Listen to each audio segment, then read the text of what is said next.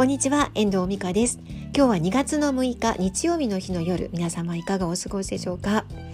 え札幌なんですけど、昨日もお話ししたように、昨日の夜からまたさらに降り続きまして、雪がね。で、今日の午前中もずっと降ってて、すごい雪。腰ぐらいまで降ってる感じ、積もってる感じです。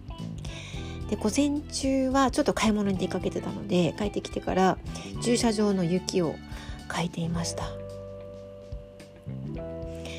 今年はねほんと災害級の雪札幌にしては驚いております。でそんなこんなしているうちにあの昨日もお話ししたように東京のね高校に進学している長男が今日これから戻ってくるんですよ東京から。それであのいろいろもう母業が始まるのであのお布団温めたりとかもうなんか久しぶりに子供が帰ってくるとなるといろいろ準備しなければいけないことがあってアクセクと働いておりました。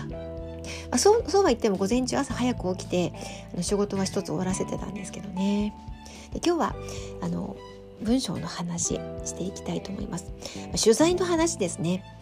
で皆さんライターになりたいまたライターになった方ウェブライターとして活躍している方なんかもこのポッドキャスト聞いてらっしゃる方の中にはいるかもしれませんが取材って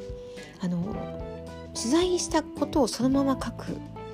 のがインタビューっていうわけではないんですよね。あのお話を伺ってそのまま使っても大丈夫な言葉は使うけれどもでもそれ以上に思いが深かったりその言葉以上に背景があったりっていうことが往々にしてあるのでそれは取材した側執筆する人の側の語彙力だったりとか感性だ感性っていうのかな語彙力だったりとか知っている言葉だったりとか紡いでいける言葉のリズムだったりとか、ま、そこに左右される感じですね。なので取材したものを一回自分の中に入れ込んでそこからまたアウトプットする。それが取材をして作っていく記事だと私は思っています。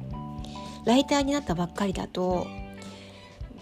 インタビューしたことをそのまま記事にすればいいって思ってらっしゃる方もいるかもしれませんが実はそうではないんですね。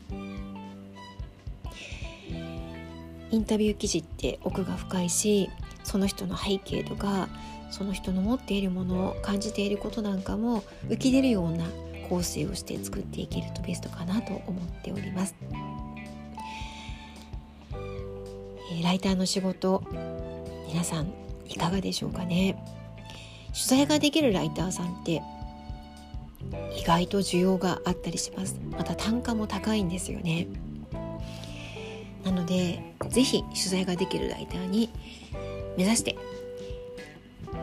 これはねこの間も話したけどお金をいただいて